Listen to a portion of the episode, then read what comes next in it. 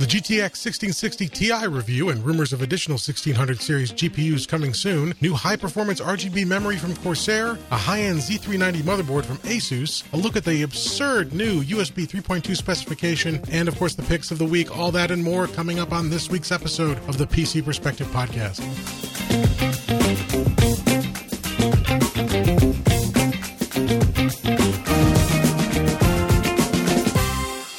Welcome to the PC Perspective Podcast. This is episode 534, being recorded on February 27, 2019.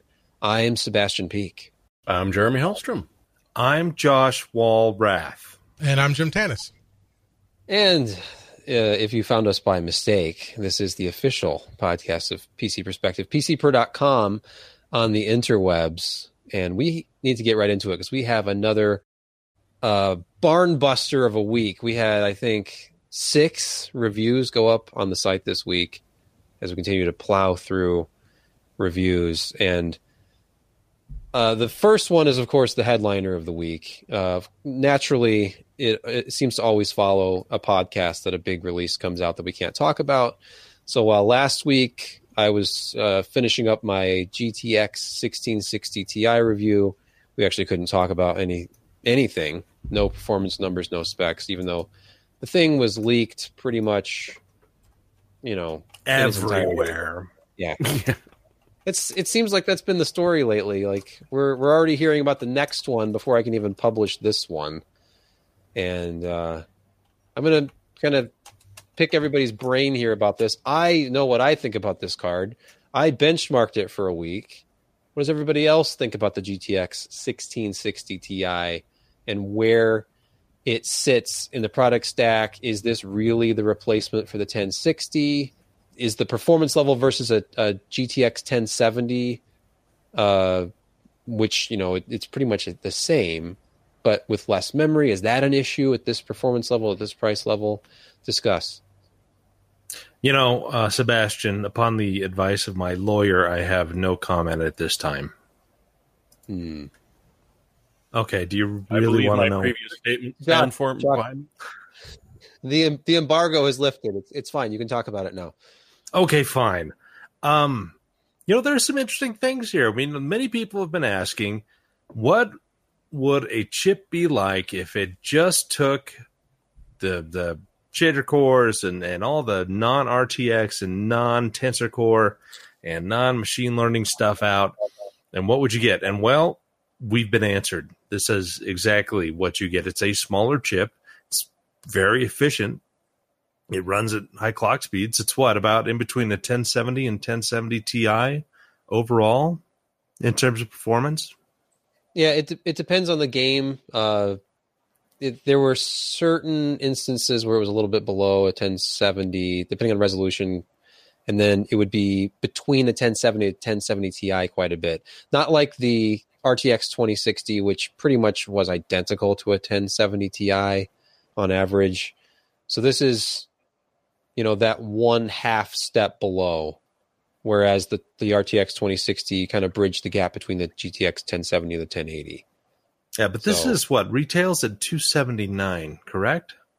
Right. Yeah, retail cards, and I've that, that's for like the stock. There is no reference founders edition for this one, unlike what we saw with the 2060. So it's all partner boards. This was an add-in board launch, but most of the cards I'm seeing at retail have some sort of overclock. So the numbers you're seeing here are from one of those like lightly overclocked cards. Most of the numbers, all the stock numbers in the review were from a MSI Gaming X card, which had a higher boost clock than what NVIDIA lists as stock for this new GPU. This is uh, we'll get into that a little bit because this is not a cut down version of the TU 106 we saw on the RTX 2060. It's an all new GPU that doesn't have any of the RTX stuff in hardware. There's nothing fused off or disabled.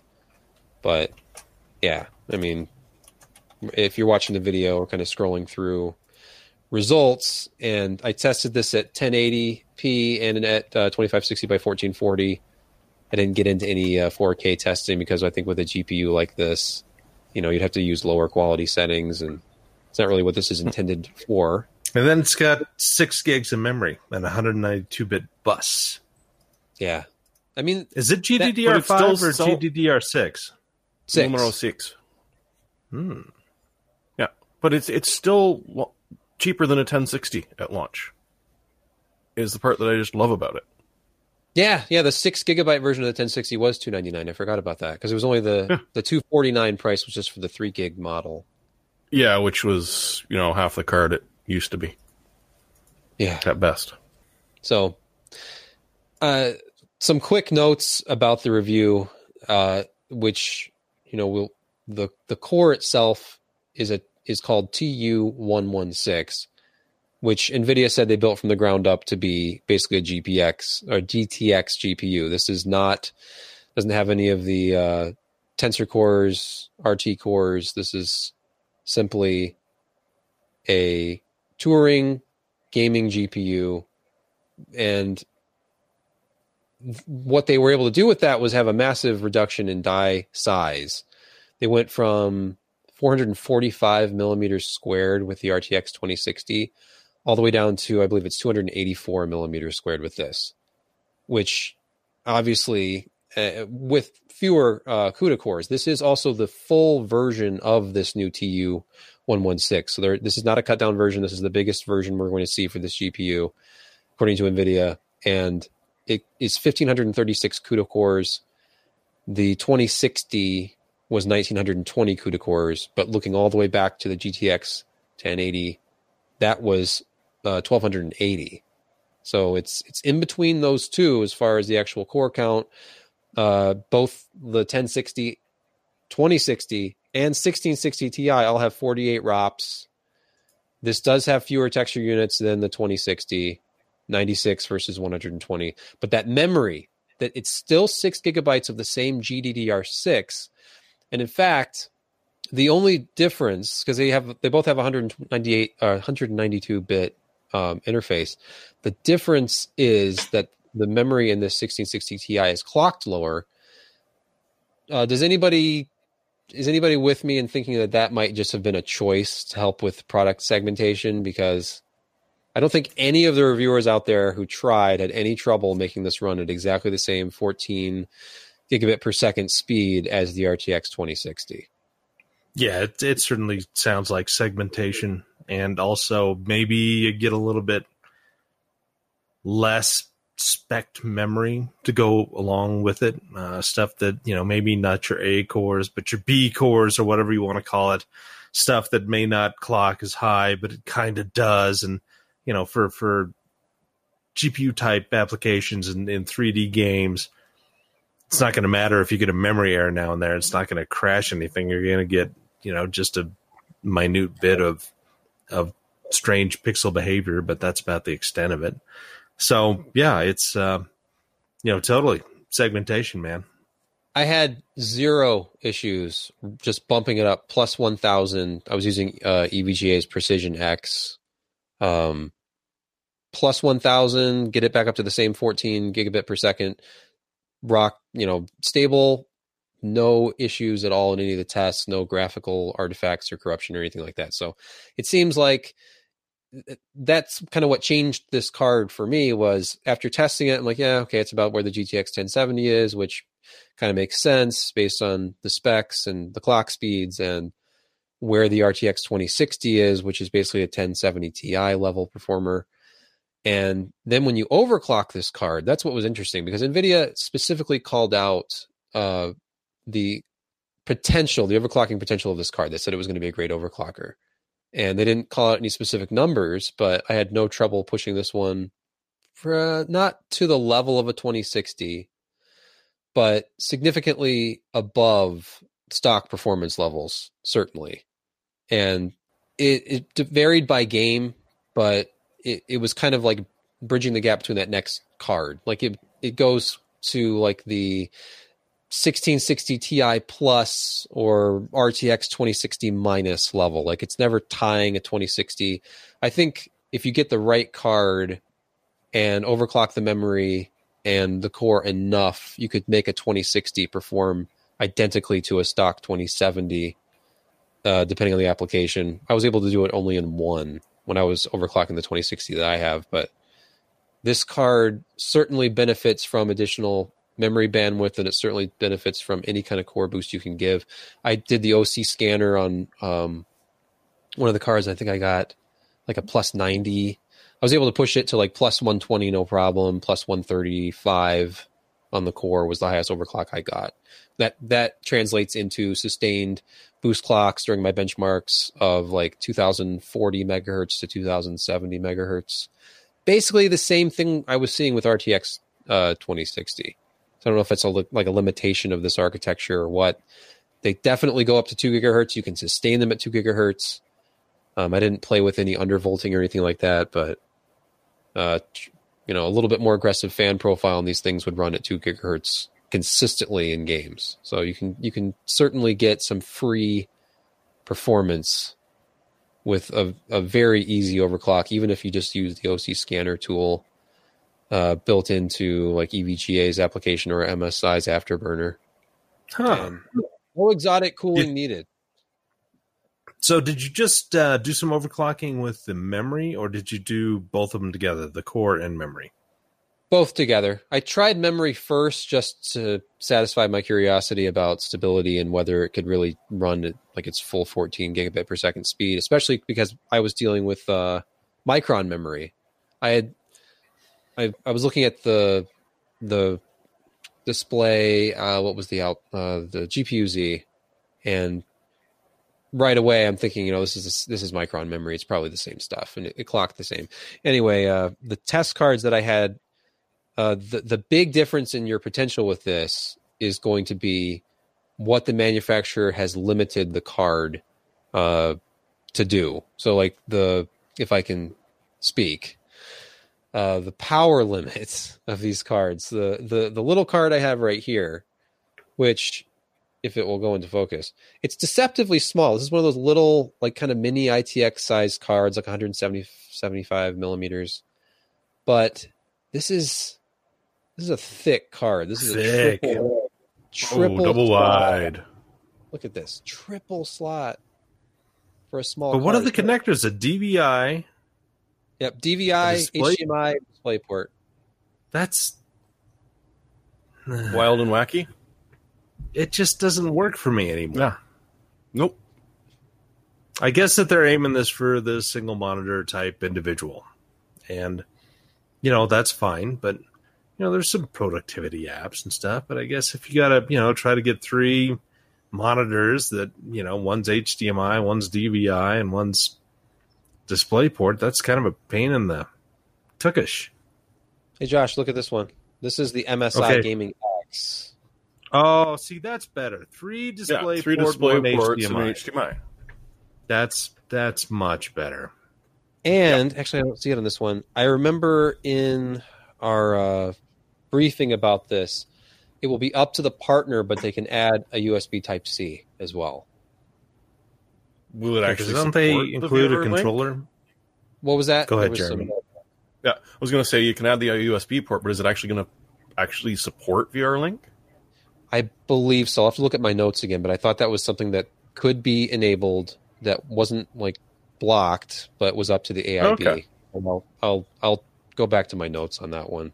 But yeah, like the it, it seems that not just in display connectivity, but in power limit, that the, there's a lot of choices that can be made by these partners. And you know they can set the boost clock speeds. The power limit on this little card, well, the, the little big card, is 100%. You and so there's not a whole lot of headroom for overclocking. I was still able to set the same overclock. It's just it didn't sustain it under load. I was at around the 1985 megahertz range under load with the small card, which is still fine.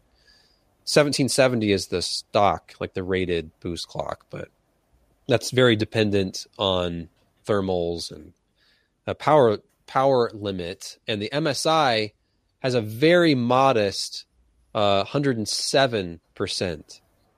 So we're going to see cards with a much higher power limit, and those could be the ones that could potentially get up into that RTX 2060 range. I just haven't done it yet. So, any other thoughts on the uh, 1660 Ti? Is this? I don't know if we we talked about it. Is do you think that two seventy nine ninety nine is a good price for this? Is it too expensive still? Can we legitimately call this a 1060 Well, it's- success? It's significantly faster than the RX 590, right? And that one's Yeah. what ten bucks cheaper in retail. Well, for now. Yeah, but I, I don't. not I, a I permanent. don't. I don't. I don't know if the um, the RX 590 is going to be dropping down significantly in price, or it just is going to dry up. I mean, there's a ton of RX 570s and 580s, and eBaying 470s and 480s, and I mean, those are great cards for the price and and for 1080p gaming. But this is, you know, this is significant jump up in performance. It's just unfortunate that they only have six gigs of memory. I mean, that's not going to hold you back in a lot of applications. Like I think Far Cry Five. I was looking at some of the usage there, and it's in between four and five gigabytes of, of space that it uses of video memory. And that's still a relatively recent title. Some of the newer ones, what is it? Uh, what was the one that really ate up the memory? Well, thinking uh, it was Division Rise Two. of the Tomb Raider. uh, Division Oh. Two is is supposed to be the recommended spec. I think is eight gigabytes, right, for, for like the best experience. Isn't it high like that? Yeah, I didn't. I didn't play the the demo on that one. Not the demo, but the beta. Um, I'm just kind of trying to remember. So what some other people have tested to to kind of look at where where that was. I know Scott Wasson of AMD uh, did a, a thing about you know, hey, this this Radeon 7 16 gigs is actually useful in these in these scenarios. But I'm kind of wondering what what uh, just kind of day to day type stuff that somebody who wants to get it is like the Division Two and um, you know other cutting edge titles. Uh, what uh, Anthem just came out. I think that uses trying to- quite a bit of memory. Trying to figure out how much Exodus uses as well.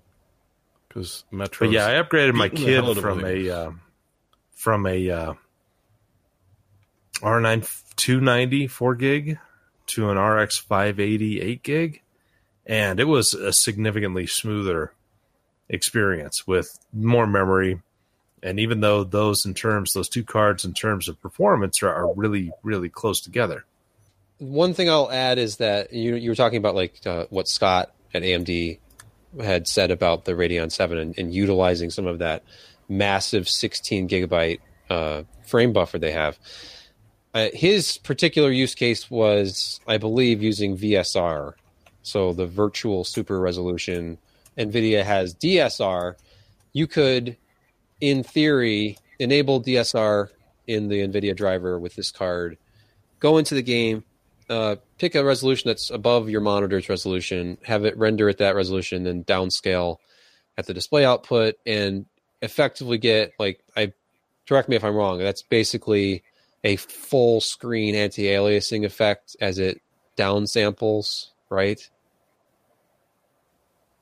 Yeah, that's my understanding of it. And the the reality too, though, is when you're doing that, if you have to do that to take advantage of the extra memory, you're going to hit at least on modern games, you're going to hit a performance level on the on the card's processor before you reach the memory limit. I mean, there are games like in Josh said, if you're coming from a two or four gig card, sure, but I think it's six gigabytes.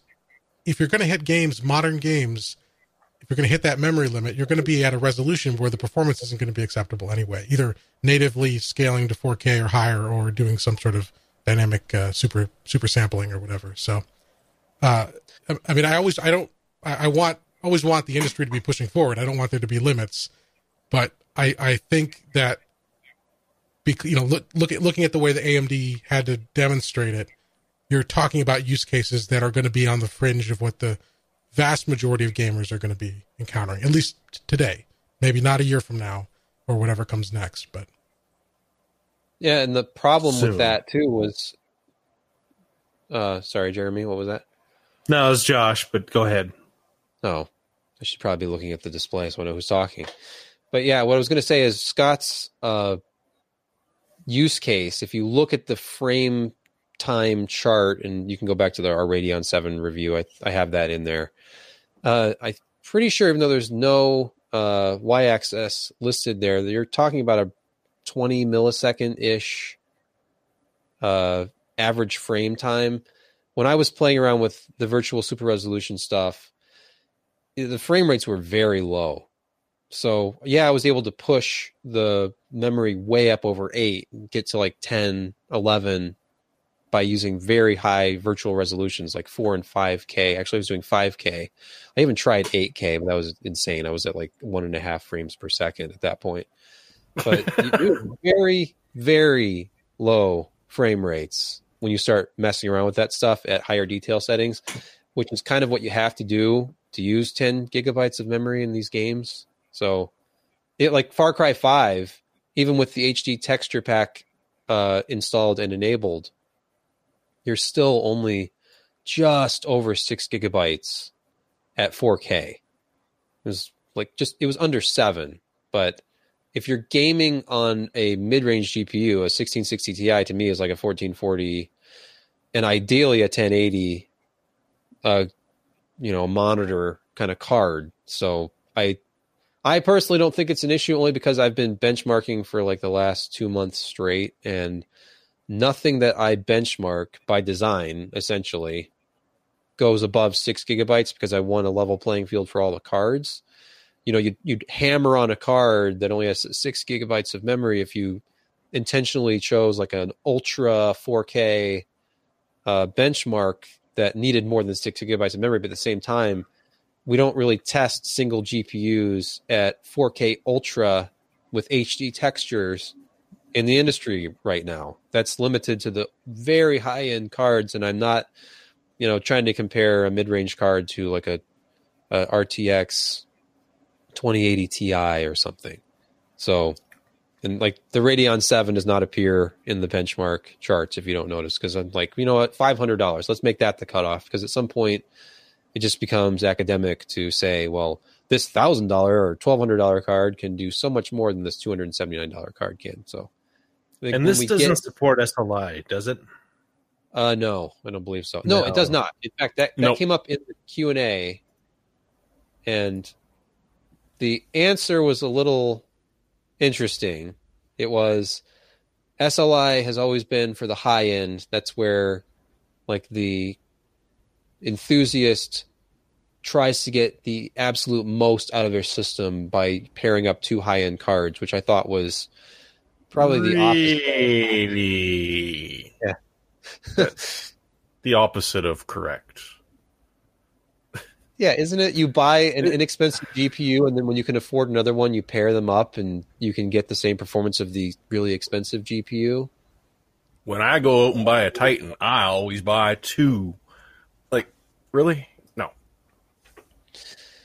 Well, I think that so. the, there's a segment of the market that's chasing the you know 3D Mark leaderboards and stuff. That obviously that's the case, and due to the decline, the uh, rather abrupt decline in quality of SLI experiences, I think that's probably more today where you're going to see it because SLI is so inconsistent these days. There are so many games where not only does it scale nowhere near one to one in terms of adding that second card, but in some cases you have a performance decrease or you introduce micro stuttering or other issues.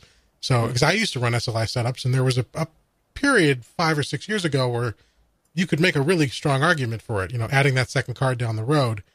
But today there's so few titles where it really makes sense to do that. Uh, and, and I think, you know, it was Ryan who said for years now, always buy the best single card you can. You know, if you have to add SLI down the road, that's your fallback, but you should set out to put as much money into a single high performance card up front because that's where you're always going to have the best experience. And you know what really sucks about SLI? Now that we're going on a segue, is that so I had bought the HD SLI link, you know, the the higher end one that you could use on the 1070s, 1080s, and now of course those are obsolete with the NV link based. Have you yelled at Jacob like, yet? Gosh, what? Have I yelled Have at Jacob? Yelled at Jacob about yeah. No. Wasn't it the EVGA one that you bought? I think so, but why would I yeah. yell at him? It's Nvidia who's designing these GPUs. Fair enough. He's just selling them. Well, the, the the high bandwidth SLI link still works for your Pascal cards. I mean, you're not going to. The NV link is a new thing. No, on, but on I, I bought a forty dollar link for you know Pascal. I'm thinking, hey, maybe when 2070s or whatever they're going to be called come out one day, I can I can just move that over there. Nope. Oh, planned, well. op- planned More obsolescence. That. Mm. It's They- like they Intel and sockets. Hmm. They need they need to talk to the USB IF about that to, Oh to come God, up with a please. standard that we can all agree on. All right. SLI Well, two by four point eighteen. yeah. Yeah. So anyway, final closing thoughts on on on the 1660 Ti. Breath of fresh air, or is it just kind of a mediocre thing in the middle of the pack of cards? It's nice to have a new GPU sitting at three hundred bucks. Yeah, I- And under. If it's, Yeah. I think that it's it's another one of those launches where you look at the price, you look at the performance, and it's not exciting to say this is a, a logical price for this performance level. It's a it's up to fifty percent faster than the old 1060 six gigabyte. Not in every game, of course. I think I had two games where I hit that level, and that was right where Nvidia had uh, had told us it would be like up to 1.5x a 1060. So for what could be argued an inflation adjusted price of the 1060 3 gigabyte from a year and a half almost 2 years ago it's it's fine. It's very good. It's just we're looking for these really exciting like gains in performance and reduction in price and I don't think that they're being pushed very hard right now to put it mildly by the competition because AMD is still sitting on the 500 series cards for that sort of mainstream 1080p gamer and they're not getting How many years ago was Polaris released? Good question. Four? I do not Three? I think at least Three? three. I think it was three years ago Yeah, twenty the sixteen. Polaris was was launched. Yeah. That's kind of nuts. We have some long lived graphics architectures here. it's like consoles. We're sitting on the same GPU architecture for well, not as long as consoles, not six years, hmm. but I, I'm I just want to see more. Like I, I we've already seen rumors about more, and we'll probably talk about that later in the podcast. But more and more in like the mainstream segment, like get closer to two hundred dollars, and then go below two hundred dollars, and see what they can do with the like the board powered cards and I don't think they'll make as big a splash as they did with Maxwell with the 750 Ti, but just generational leaps in performance and what we can do with less power. Because that's one thing about Turing so far, we're not really seeing. Like if you look at the performance jump from the 1060 to this 1660 Ti, that's coming with 84 millimeters squared of additional die space, the same TDP, and for whatever reason, all the add-in board partners ship these cards, at least so far, with an eight-pin connector, and I believe NVIDIA said that they would all be eight-pin connectors, which is a little odd unless it's exclusively drawing power from the GPU or from the uh, PSU, because you could get by on 120 watt TDP with just um, slot power plus a six pin.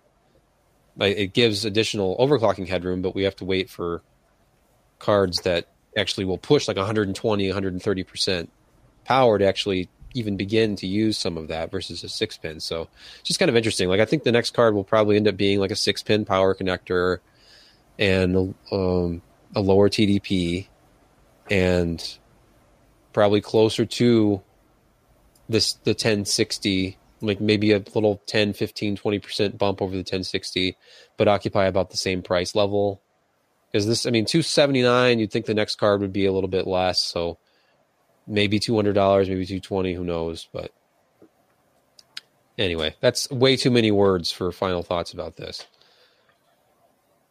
Sure.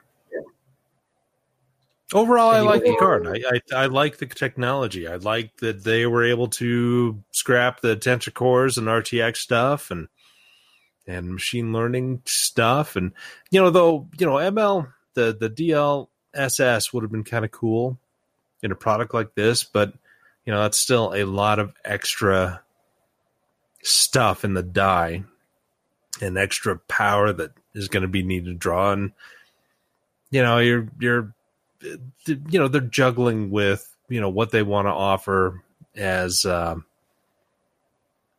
as a feature to sell cards versus what the price is of all that. So I can understand getting rid of RTX and DLSS and machine learning and just having this really focused card that doesn't eat a whole lot of power, that performs really well, that you know is is a lower price than the initial uh, what 1060, but still performs better. But it's not a, a paradigm shift. It's not like the original uh, GTX 680, 670 series, which were amazing, as well as Pascal GTX 1070, 1080. When they were released, it was, you know, it was a no brainer to get one of those because they were so much faster at the, the the prices offered than than anything before. And that was, of course, before you know the crypto crap. Uh, but yeah, it's um, it's nice to see things getting back on their sea legs. This this would be a different story if we didn't still have Pascal out there in the retail Yeah. supply chain, where you can you can still buy a 1070 brand new for like 329. So then you look at that. Excuse me. You look at that versus this, and this is around the same performance, if not the same performance as a 1070. Two gigabytes less memory, if that matters to you, but about fifty dollars less. So, to me, that that's that's good uh, but it's not as compelling as it would be if the next you know product up was like four hundred and fifty dollars, and this started to look like a huge uh, like performance boost and a budget price. But you know, we've I've said all this stuff before. It's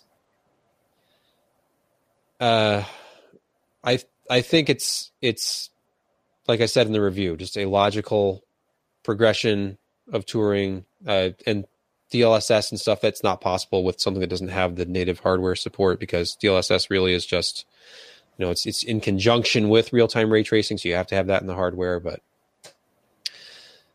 we'll be we'll be here all night if we don't move on. Moving So along, Uh, Jim, you reviewed Memory. It's coming back. Shiny, Ram- shiny Ram memory. reviews are coming back in 2019. Uh, yes, it is. So this is uh, this is not. Uh, it, it just launched last week, but it's not brand new. Uh, Corsair teased this at CES, and this is their new Dominator Platinum, which is their flagship memory brand, but it's Dominator Platinum RGB. Uh, and not just any RGB, uh, Capellix RGB. And I think I'm pronouncing that right. Uh, I had some confusion about that when I was writing the story because I couldn't recall my meetings at CES. But uh, Capellix is a uh, a new micro LED technology that Corsair uh, developed along with Primax. Uh, it's a Taiwan-based electronics firm. They do a lot of uh, OEM stuff, and there's other companies pursuing similar stuff. But basically, what this is is a uh, a new way of putting LEDs, RGB LEDs, uh, directly taking the, the substrate and putting it directly on the PCB. So you you by doing that you can significantly reduce the size. Uh, so the volume of a Capellix LED is 0.2 millimeters cubed, whereas a traditional uh, LED uh, is 2.8 millimeters cubed. So a significant reduction there. They're much more energy efficient. So what that does is that gives you more brightness at the same power draw or less energy efficiency at the same brightness. So for something like memory, where they're, they're this is their first product using it, it's both brighter and a little bit more energy efficient. They kind of played the middle there. But when they apply this to their gaming uh, wireless headsets, wireless keyboards, uh, you're going to get basically better battery life. Is the the short term. You get nice, uh, bright, relatively bright LEDs, RGB LEDs, and the better battery life. Uh, so you get some actually decent wireless uh, per key LED options for things like keyboards. So that's the flashy side of this. Uh, but looking at it, you compare it to the former Dominator Platinum. It's a very similar design. You're going to recognize it immediately. The heatsink's been redesigned slightly. uh, but it's the same basic shape, and it's their their kind of highest bin, highest quality chips. You know, they're not Corsair uh, partners with various OEMs. They're not making the memory chips themselves, but in terms of what they pick based on their suppliers, this this is their kind of highest quality parts that go into this series, and uh, they're not the highest performance. That usually goes to their Vengeance series, uh, but they're they're pretty high performance. And again, the the higher quality is sort of the the impression. And so here, if you look at if you're watching the video, you can see them. I wouldn't run them like this, but just to see the kind of side by side, you've got the the old style Dominator Platinum on the left and the the new style uh, Dominator Platinum RGB on the right there's only 12 Capellix LEDs in that in that uh, uh, top of that module there, and they're still quite bright as you could see in the video earlier. In terms of uh, performance, they're releasing a ton of SKUs. I think there's 22 different SKUs of this memory, ranging from 3,000 megahertz at six, you know, 16 gigabyte kit at 3,000 to 128 gigabyte kits and speeds all the way up to 4,800 relatively tight timings. The kit we had was a 32 gigabyte 4x8 kit at uh, 3200 megahertz with the XMP profile. And basically, because we've started over here, we don't have a huge history of RAM benchmark results. So I benchmarked basically the Dominator Platinum RGB at its stock at several overclock uh, settings based on frequency and timings, and also its predecessor, the non RGB Dominator Platinum, uh, both at 2666 and 3000, and, and various voltages too, depending on on the overclock. And dude, I'm I'm so impressed with this because I've tested memory before, and I hate it. I hate testing memory, especially when you start overclocking it because stuff gets wonky. So kudos to you for the patience and the skill to test memory because memory sucks yeah, it, it's uh, it, you do have to be careful. So we've got a nice dedicated test bed, so that was good. I could play with the processor frequencies. I could play with the the various timings and the voltages, and it did. It took uh, out of the you know seven results, or let's see, uh, five, no six. I can't count six results, six uh, categories that I tested. There were probably twenty different starting points where I tried to get stable frequencies, tried to pick frequencies and timings that made sense. Um, and uh, and this is what we ended up with. And the benefit of overclocking memory after a certain point is going to vary based on your needs. Uh, you, you, we've run some synthetic benchmarks here. We've run some tests to kind of show bandwidth latency. How much this affects your workflow, how much it's going to affect what you're doing with your games your, your professional applications, is is going to depend on those applications themselves. So we try to show sort of a baseline of what you can expect. And this memory, this RGB Dominator Platinum memory, overclocks very well. We got it to a maximum of 4,000 megahertz at 1.4 volts, uh, which is under the, you know, DDR4 is tricky. The whole point of DDR4 was you got lower voltages out of the gate. A lot of uh, memory runs at 1.2 or 1.35. They say that it's sort of 1.5 is the maximum. Others say don't go that high. So 1.4 is probably a good a good safe high end level to go with your voltages. And when you're at that voltage at 4000 megahertz with this memory, you see a nice progression. It scales almost literally linearly with frequency. Uh, so you see the numbers go up uh, for for memory focused benchmarks, and uh, you know it performed performed well. It stayed as cool, relatively cool. Didn't have any hiccups once you once you dialed in these frequencies. It didn't didn't have any issues with stability. Uh, so you, you, can push this memory quite hard. And if, if you go for one of the higher clock kits out of the gate, you may even be able to get quite a bit more on top of that as well. So, you know, you, you see what you get here. Latencies and uh, speeds go up, latencies go down. It's good memory. It's good solid memory. Now it is a little bit pricey, although it's not significantly more expensive than the non RGB Platinum uh, memory. So it, you know the, the Dominator Platinum memory is not going to be your cheapest option in general before before this introduction, but now that this is out, you're paying about the same, maybe ten dollars more at each SKU level than you would for um, for for uh, non RGB Dominator Platinum. So if you're willing to pay that that premium, uh, it's a good choice. The memory integrates directly with the iCUE software, so you can set up all kinds of uh, profiles. There's hardware based profiles that'll that'll store the lighting effects that you choose on the memory, so you can take it out of a system, put it in a system that doesn't have iCUE, and it'll still still work. There's software control if you want to do that. That gives you a few more options, things like music visualizers and all that. Uh, it integrates with all your Corsair RGB peripherals, works quite well, very easy to set up, and uh, it looks pretty. It's, it's the best looking memory I've seen. I don't like a lot of RGBs in my case, but these RGBs, you can make them look crazy, but you can also make them look somewhat classy. And they're bright, they're responsive. It's just a, it's a nice kit. And here you can So see what? all what about SKUs. those those G Skill Royals? Okay, Are well, those nice looking? I'm sure somebody thinks they're nice looking. They're a little too. Uh, I, I don't have. Um, A little too garish. Yeah, I don't- for you. I don't have the style to support something like that. It would just not look right in my setup. So, uh, but uh, if you're interested in in something like this, even if you just go with a nice white accent on your lighting, uh, it's it's uh, it's real nice. So, you know, like I said, there's a SKU here for everybody uh, based on timing, speed, capacities. Again, pricey. You know, memory prices thankfully have come down a bit over where they were, but uh, this is not the cheapest memory out there. But if you're looking for something really nice, real a, a real unique look uh, with good performance, it's worth uh, worth checking out. You know, what's interesting as another aside. Uh, Corsair was one of the first to actually introduce lighting in their DIMMs uh, with their original DDR1 DIMMs. I think that they they had those uh, lights that, that would show, you know, the the uh, the workload on there, or you know how how how much bandwidth is being consumed, and what's another word for that? Why am I just blanking out on this? Other than the alcohol, load, Is it activity? Oh, load. It's a four-letter word. Go figure.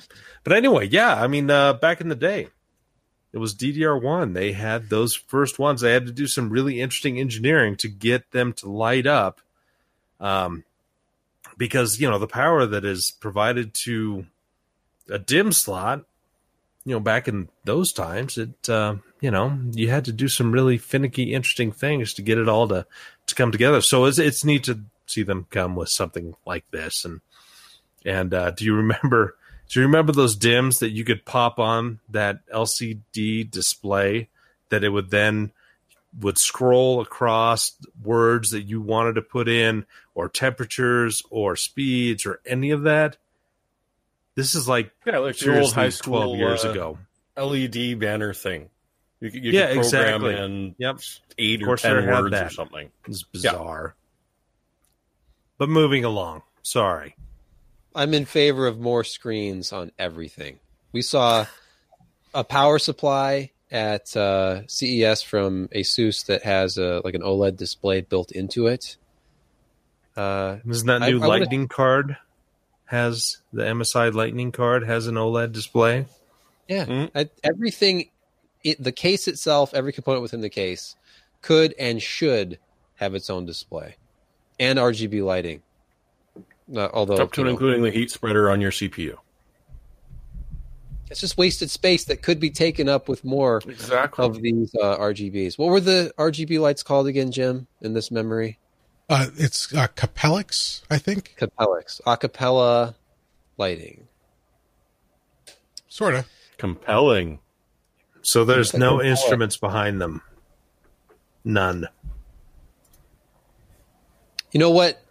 That memory would look great in a fancy new motherboard, like the ROG Maximus 11 formula, which is one of the more deluxe Intel Z390 motherboards on the market can- uh, today. They have one How much do you think that box weighs with all that crap in there? 30 pounds. At least. You could do some if only they had a handle on that, you could use that as like a barbell. Actually, you know what? In all seriousness, because this motherboard has VRM hybrid water blocks built into it from EK, it probably Variable does weight. a bit. Yeah. Well, yeah, with or without liquid. That's true. Yeah. You could make this weigh 30 pounds if you wanted to, Josh. I could. I could But put some do you- depleted uranium in the slots, and that'd be great. Do you have the standoffs for it? No, I don't. Can your standoffs handle a 30 pound motherboard? Uh, so if if you look at the list of features, uh, basically Asus with these ROG boards, they we we've seen the more affordable Strix boards. Uh, I have one of them for like a mini ITX board. They're not even that expensive, which to me kind of was mind boggling because I had known the ROG, the Republic of Gamers brand, to be these very uh, like deluxe and uh, premium pricing to go along with the premium features. And this definitely falls into that category. This is the full on R- ROG experience here. So you're getting what are some of the features here? You have dual LAN, you have the Aquantia 5G LAN, the 5 gigabit. You have an Intel gigabit NIC as well. You've got uh, those the cross chill EK3, what they call the, the VRM hybrid cooling. You can use it passively or connect it to a liquid uh, cooling loop. But Don't forget the, the two live dash OLED. yes, exactly. Two inch OLED display built into the motherboard. Wait, did you say two live dash? Weren't they a Miami rap group in the '80s Yep. that had really terrible lyric- lyrics? Yeah. Right. That was that was I the Gigabyte reading Two Live that. crew. Yes. JR. So, uh, kind of scrolling through here, and there is a, a plethora of imagery to feast your eyes on here in this review from Morry, who took it through its paces, looked at you know every aspect of the board, and I will say, in spite of its costs, which I have not mentioned yet, is four hundred and let's see, I think the list is 50 four bucks. It was actually selling for About 420. Yeah, Yeah. 420. And That's that's I- Looney Tunes, man. I do like That's because, X three ninety nine prices. uh, because we've seen so many GPUs now that are getting fatter and fatter. They update a lot, or they space their by 16 PCI ports for triple slot. So that top spot uh, is there's just nothing beneath it that you're going to be blocking if you've got a nice fat uh, GPU in there. I tell you, they better have really good audio because getting rid of my PCI sound card is just not an option, dude. They have Sonic Studio Link three. But you know what? If you look at the strengths and weaknesses on the final page, and this earned a a surprising editor's choice from Morry, who He doesn't pretty- do that often. No, he is very hard on motherboards. Uh, well, I mean, he, you know, I'm not going to go down that road, but he is. Uh, he looked it over. Really, he, under weaknesses, he said price. Of course, this is very expensive, but he he thought you got what you paid for. He thought that every aspect of this board, as he tested it, to him justified the pricing, and he tests a lot of motherboards, and he even put CMOS battery placement up on the strengths Oh, because if you look, not every board does this, especially the boards that have this kind of armor. I know of at least one other uh, ROG board where you have to remove the armor to get to the battery. Not so in this one. Easily You can accessible. it- You can see it peeking out through the bottom. That's right. Uh, So honestly, if way you're to not going go, to water Asus. cool, yeah. If you're not going to water cool your CPU, this is maybe not your best choice. Uh, but that, because when you some of the pictures he shows and he's integrated the his water cooling loops right into the motherboard, yeah, that's kind of neat and it's going to make your build look very very unique. But if you're slapping a giant uh, Thermaltake on there, it's you're going to lose a little bit of of the joy that this thing could give you. So check it out at the website, pcper.com. Morry, a surprising editor's choice. Find out why. More at 11. Actually, it is 11. Here, anyway, in the Eastern time zone. It's 11.08 p.m. we should move we along then. Yeah, so give me Let's more. Give, give me more, like a nice air cooler that you could maybe not be the best choice for this board. Uh, yeah, I mean, if you're going to spend $449 on a motherboard and you have no money left, start looking around. What's the number one, guys? I'll take a poll here. What's the number one CPU cooler on Amazon.com? Just take a guess. It's Something that Cooler affordable. Master, Yep, you're getting warmer. something TX. Yep, TX TX uh, one one three eight from Cooler Master. Hmm. Uh, it was actually the first Cooler Master cooler designed by George Lucas in the late 1970s. Uh, I think it was while he was still a film student at USC. Yes. No, the Hyper 212 Evo. It, anytime I do a cooler review, I've been doing cooler reviews for five years at this website. And anytime I have ever done a cooler review, I had people ask me about comparisons to the Hyper 212 Evo. Why isn't the 212 Evo on the chart? 212 Evo is the best. And I went out and bought one way back then just so I would have one on hand so I could compare it to stuff. And I ended up, I think, reviewing it at least twice over the last five years and I got it back out again. I have my 212 Evo in the box, unpacked it all, put it back on the test bench because Cooler Master has released the Hyper 212 Black Edition coolers. And these are not just a cosmetic upgrade, they are fully fleshed out redesigns of the 212, basically the 212 Evo. Evo is missing from the name, but the Black Edition, you could think of it as the sort of deluxe version of the Evo. And the MSRP of this cooler is $40, but the street price is only 35 So you're right back into that Hyper 212 Evo territory where it's been dominating Amazon for years in that 30 to $35 range. And is the absolute go to aftermarket CPU cooler for a lot of people. And it wasn't perfect. And I've installed and uninstalled this thing enough to know some of its flaws, like the mounting system for the Evo was not the best. It's this X shaped thing that's got kind of like a spring loaded action to it, and you have to sort of fish it through the heat pipes to get it installed. And it can only be oriented one way because there's like this little indentation you have to have in the right location. It's it was annoying. Pe- people dealt with it because once you got it mounted, the performance was great and the price is great. This new Black Edition has an all new mounting system. I'm holding the heatsink right here, which of course has some thermal compound on it because I just took it off the board. But if if you look in the review, it has legitimate uh, mounting hardware. Like we're into that kind of Noctua, if I can get this focus, territory where you have metal brackets that screw into place, whether you have an Intel or AMD uh, situation, and it, it just it it looks more polished, it feels more polished, it it mounts more easily and more securely.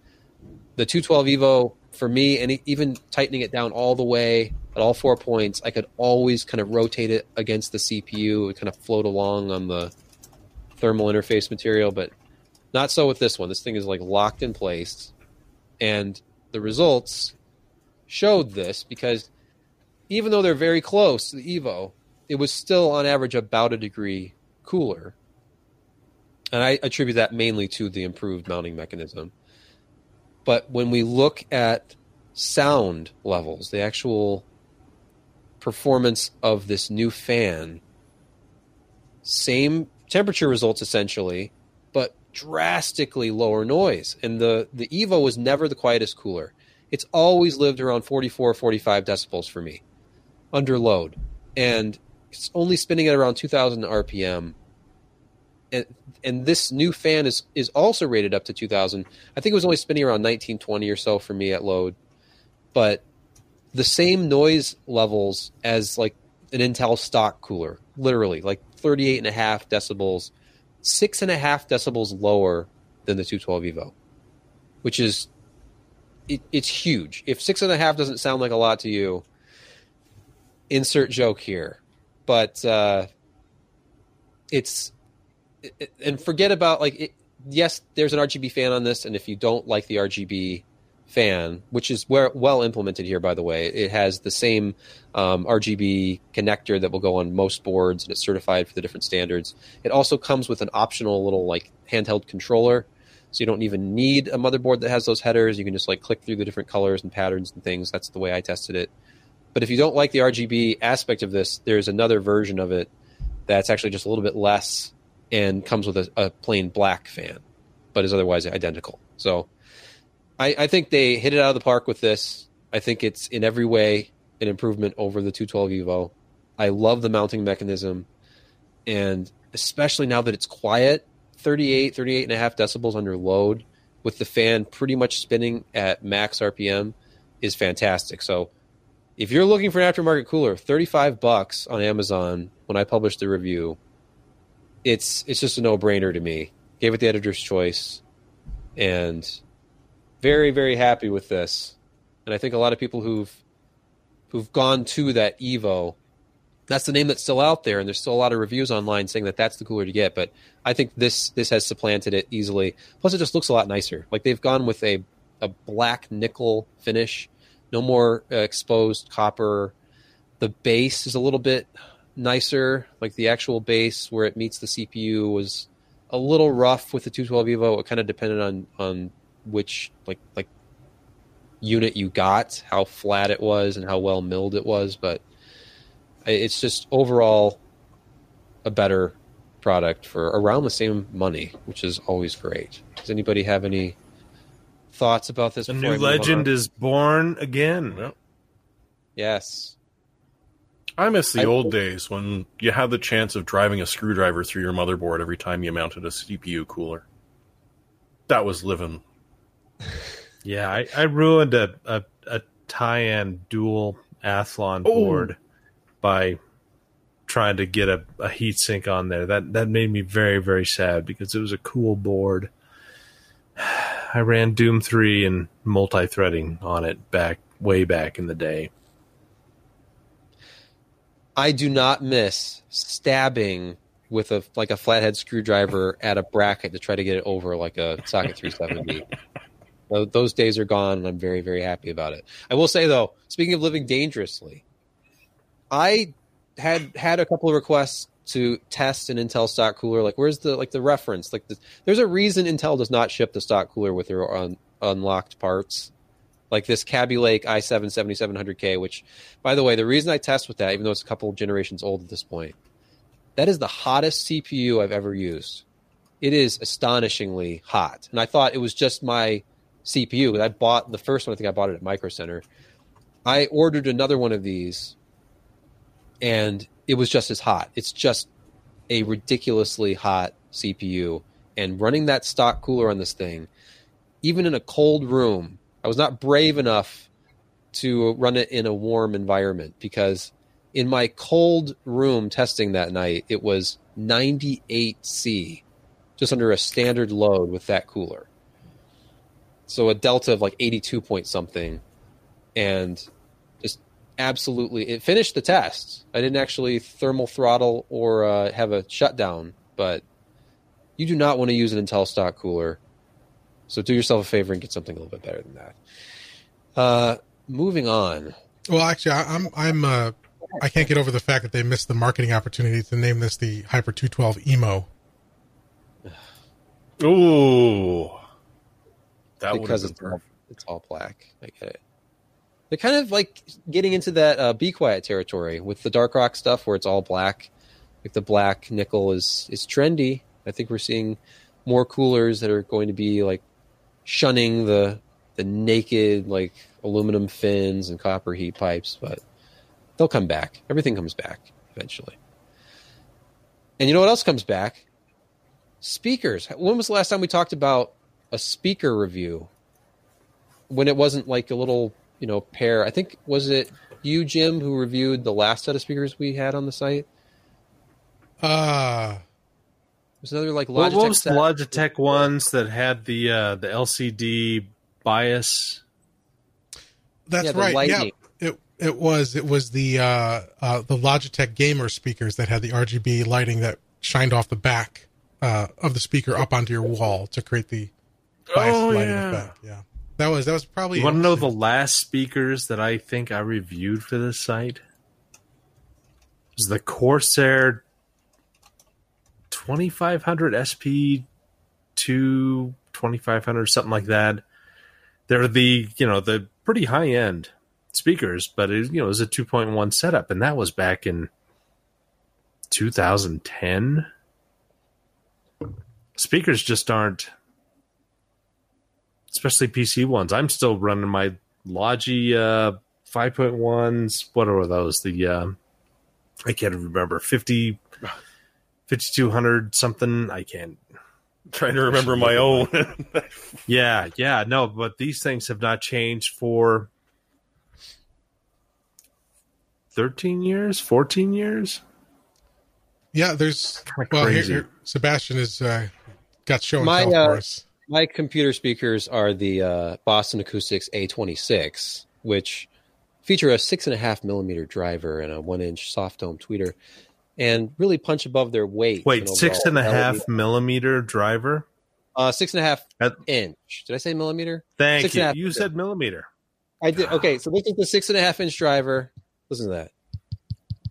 And uh, one inch silk dome tweeter. Kind of a polite top end. Uh, you know, it's a silk dome, so it doesn't really have extended, uh, harsh high frequency response, but uh, an excellent uh, option, especially when you buy it refurbished. I picked up this pair for around two hundred dollars. So uh, Well, anyway, what I'm about to talk about has nothing to do with that quality or price range. Uh, this is an entry level system in every sense of the word. It's the Logitech Z606. It's a powered 5.1 speaker system. It's the successor to the Z506, which is now, gosh, nine years old. I think they, they came out in 2010. Uh, and it's not Logitech's gaming brand, the Logitech G brand, which is those RGB speakers we mentioned before. This is sort of their consumer standard Logitech line. And Logitech has a lot of really good speakers, a lot of good affordable speakers. And in fact, uh, one of the desktop setups I have right now is about a hundred dollar uh, 2.1 system, and uh, this is a surround sound powered system. It's 129.99, so yeah, 130 bucks. It's uh, 5.1 with five identical satellites, uh, which is a little interesting because their previous, the Z506, had a uh, center channel that was different. You know, it was laid horizontally instead of vertically, so it you know went a little better in a in a traditional speaker arrangement. Uh, whereas It these are all like kind what's uh, Well. there. There we go. Yeah, That one. exactly. There you go. Now I remember what speakers I have. there you there you go. Uh, so uh, yeah, th- this is uh, they're, they're all identical. They're about 10 watts each on the satellites, 25 watts RMS on the subwoofer, and they're okay at that price range. They sound you know what you would expect. They're, it's a warm sound. It's slightly muddy. It doesn't really have that impact, but it's perfectly acceptable. Uh, as I mentioned, I would if if you have a, a setup in your home theater, like you're going to hook up a gaming PC or you're going to hook up a uh, uh, you know, for your Blu-ray player or media player, I would go with something like this over an entry-level soundbar. But there's one problem uh, where they didn't improve in the last nine years over the Z506, and that's in the inputs.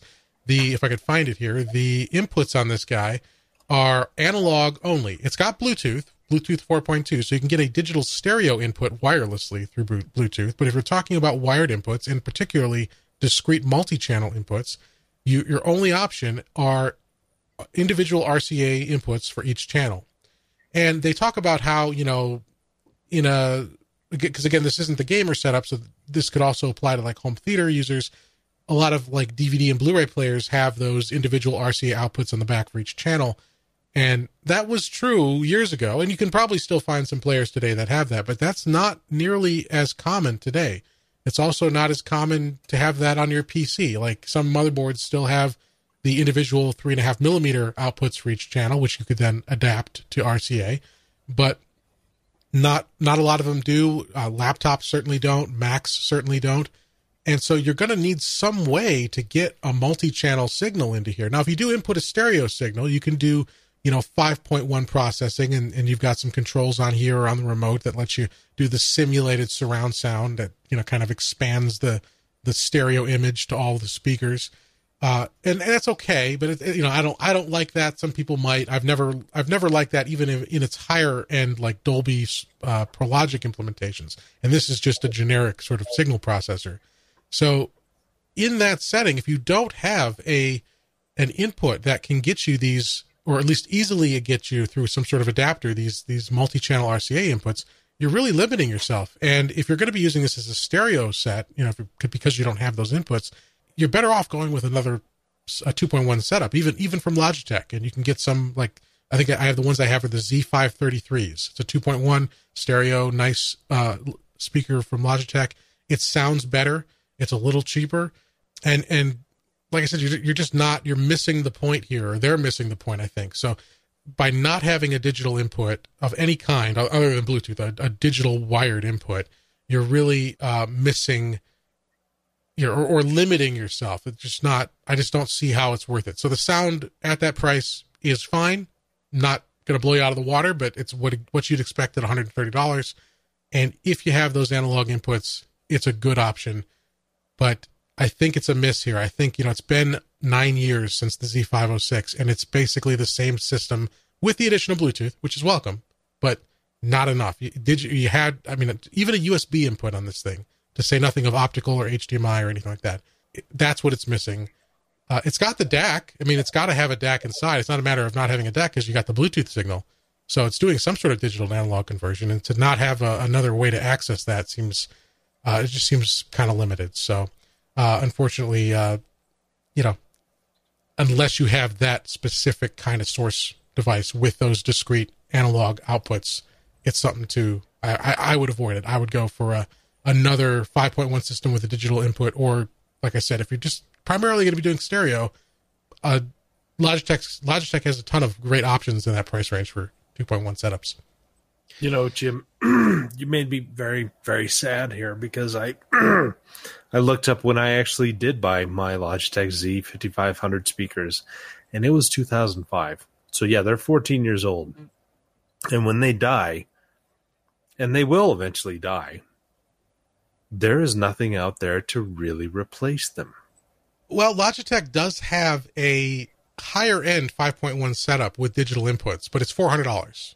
So yeah. you can go to a higher price point and you'll get a better quality sound as well as that flexibility on inputs. So there are options, but at this sort of have you tried to, to buy one of those lately? Because that's a that's a, seriously a ten year old product. Yeah, and I don't know how much they actually shipped.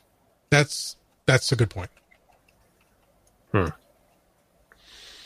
Anyway, sorry to bump you all out. There's not enough demand for speakers. It seems these days. There's so many gaming headsets and new ones coming out all the time, and better and better portable sound like that. But dedicated speakers, it's pretty much into the like uh, active monitors world now. Well, unless you want surround sound, but you know you can make that work too. But I know I personally use that set I was just talking about. I know Jim has like a nice dedicated pair of uh, active monitors. Mine are passive, but to get that big full range sound, it's it's almost a thing of the past, which is very sad to me. My Logitech Z2300 speaker set. Oh yeah. That that was a little old when I bought it in 2009. I think is when I bought mine. And those are fantastic. Like not a lot of top end, but cheap. it was all about the bass with those. It wasn't. Yeah, I mean it was only around hundred dollars by the time I bought it. But yeah, like the one to oh, two hundred dollar okay. price range. Like we had those the Klipsch THX certified that 2.1 system forever that was like $150 and then the Z2300, and then you you went up a little bit to go to the 5 channel surrounds and Logitech I think it was living in that 250 to $300 price range for a lot of the nicer stuff but we just don't have as many options anymore, which is unfortunate. But uh, I will quickly cover the last review because I wrote it, and this went up on the site today.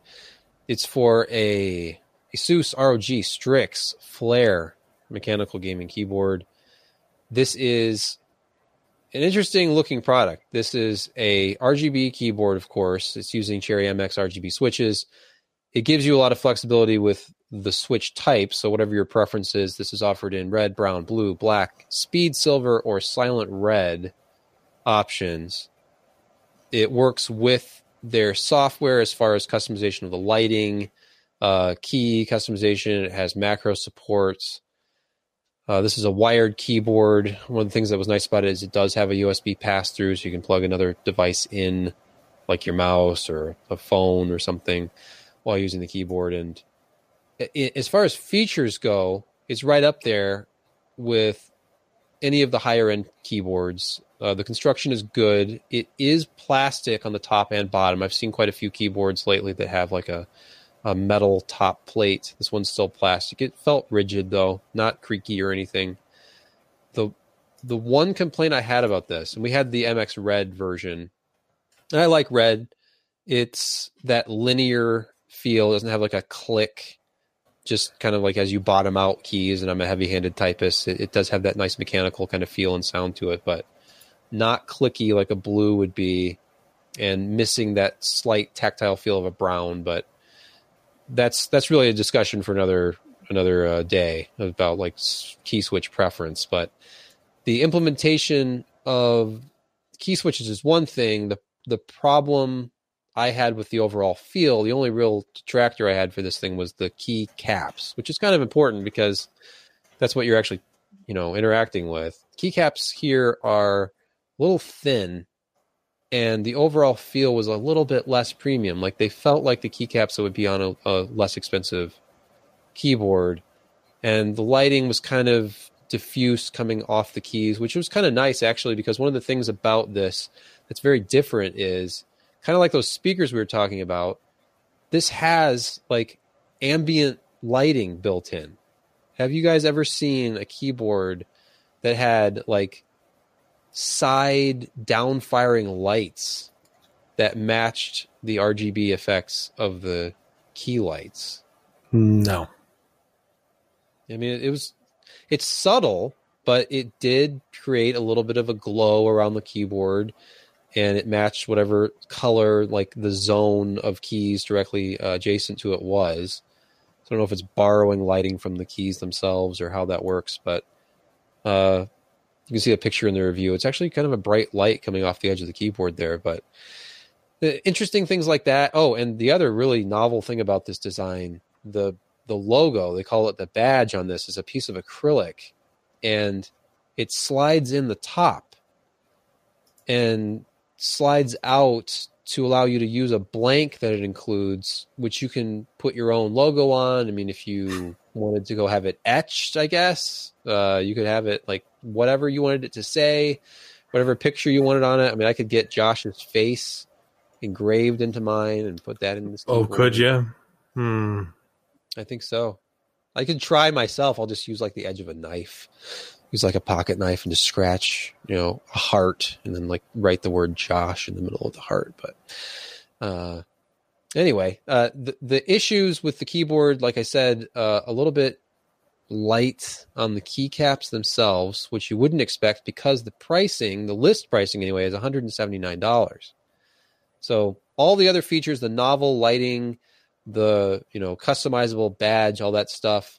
The overall feature set is very good. It's kind of where you expect from one of these premium keyboards, but like dedicated media keys, uh, all that kind of stuff. But the actual street pricing on the one that I reviewed is like $139 when I looked yesterday. So it is selling for considerably less.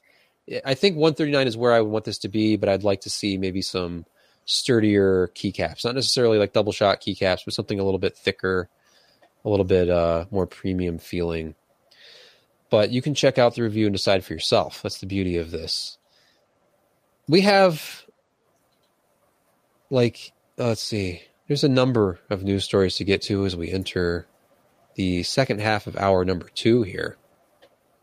So let's get through them. Uh, who wrote up news on the MX the new laptop GPUs. I guess that was Scott. Has anybody looked? Sir, not appearing on this podcast. Yeah. This is kind of odd because it's not necessarily a new GPU from NVIDIA. This is not an RTX mobile GPU or a new GTX mobile GPU. It's what would appear to be the successor to the MX150 that we see on a lot of sort of laptops that offer like a light gaming experience, not like a real uh, powerful GPU or using the latest architecture. But something new that we're going to see out there in the laptop space. It's the MX230 and 250. They're still on GDDR5 memory or can be paired with DDR3 depending on what the OEM wants to do. And uh, it is Scott was speculating here minor performance regression is Yeah. possible versus the MX 150. The, the the strange thing about this, and there's some speculation that it could be, you know, that this is, you know, merely a, a, a die shrink or, or a different process, but but same same basic performance target. But the the issue is Nvidia, like like most companies teasing products like this, show relative performance, and they're testing it or, or advertising it against the UHD 620, the Intel integrated part, and they're saying that the MX 250 is up to three times, 3.5 times faster, and the 230 is up to 2.6 times faster. But the MX 150, which the, is the older part, is listed as up to four times faster than the 620. So a little question there about you know maybe there's been some. Dri- I mean, we know Intel has done some driver improvements, so that could account for that. That the, the the 620 has improved since that initial test has been conducted, or there's just you know this is a a, a different uh, part on a different node that that could be that could be a slight performance regression, but is just basically a better, more efficient process for that that lower end, uh, lower end chipset or lower end uh, performance level. Yeah, it, like like everything else, we'll just have to wait and see, I guess, when we actually have hardware in hand. But not not the most exciting news, but this could be if you like GPUs and you like saving money. You know that there's something about that two hundred and seventy nine dollar price point. I wonder who just released a product for two seventy nine, and AMD Hmm. was very happy to send out PR uh, about a price drop for the Vega 56. At Were, that. were they happy though? Do you think Uh, I mean, What- they, the- the- they the ti timing and tone of that press release was more like, "Oh shit, we have to do something." I don't know if "happy" would be the word I would uh, describe, but it was framed in a very positive way. There were a lot of positive uh, words. I'm not going to rip on them, and obviously they have to do something. And if they don't have Navi ready yet, then what better than to just compete on price, which is something that AMD has, you know, historically done. Like give you a great bang for your buck, even if they can't say we are the performance leader. But uh, has anyone actually seen an RX Vega 56 for this price? I have not. I've seen them listed, but they're not in stock. I checked before we started, and it was in stock with two left. It is once again out of stock. Where is this? Where, where it was in stock with you left? Was it Amazon or was it No, Newegg. Newegg? Oh, I see. Yep. Let's see. Oh, now it's back to Auto Notify. But- That's right. Yeah, it's back there. So they'll be selling these as soon as they can get them in stock. I can imagine they'll just sell out every every ten minutes. Yeah, and the phrasing fun. suggested this isn't permanent. Yeah, which is it might unfortunate. be, but I mean, how permanent is anything? How permanent is the Vega 56? Like that it's a couple years old now and you would think that it'll be supplanted at some point this year, mid-year, end year, whenever we see the Navi stuff. If indeed we'll get like a higher end Navi first. I mean, I don't know if that'll be you know, if Mm. we'll get like the lower end first or not. But anyhow, I mean, for for two seventy nine, if you can find it in stock, you're getting eight gigabytes. So they can they can they have that advantage over the sixteen sixty Ti.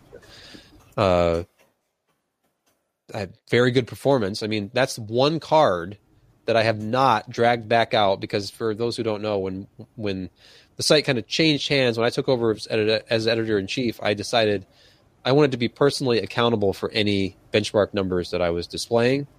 You know, so that means not reusing any of the old benchmarks. So my first couple of weeks were literally benchmarking and benchmarking to try to build up a stable of comparisons to actually launch that first GPU review I did, which is actually the RTX 2060. And I, the 56 is one that I haven't retested. I, I did the RX 590 and I did the Vega 64, now the Vega 7 or the, the Radeon 7, but have not gone back and, and visited the Vega 56 yet. So I'm going to need to do that at some point to sort of fill things out. But Yeah, It's- if it had been widely available at 279, that would be a smashing product because I haven't even had an HBM based video card here in my house yet. And I was going to get one. And then I kind of dug a little deeper. It's like, not going to happen. I think we still have the Fury X. We could probably send you. Don't. No. No. No? You've always wanted to be a furry, Josh. Come on. No, no, Try no, I don't. I have the I- Nano I- here. Ooh. It's out of reach, or I'd grab it, but I've always loved that card just because it's so comically small. Yeah, it's a tough little card. Yeah, uh, seriously, I dropped it on the floor, much to my chagrin, and uh, it's fine, other than a scuff. But uh, yeah, if you can find them, Vega fifty six, two seventy nine, and now let's get into the endless speculation about upcoming GPUs, because you know it just wouldn't be a GPU launch without immediately talking about what's next. And it seems like well literally we've had a graphics card per month more than a graphics card per month since the beginning of the year. Three major releases in the last month and a half.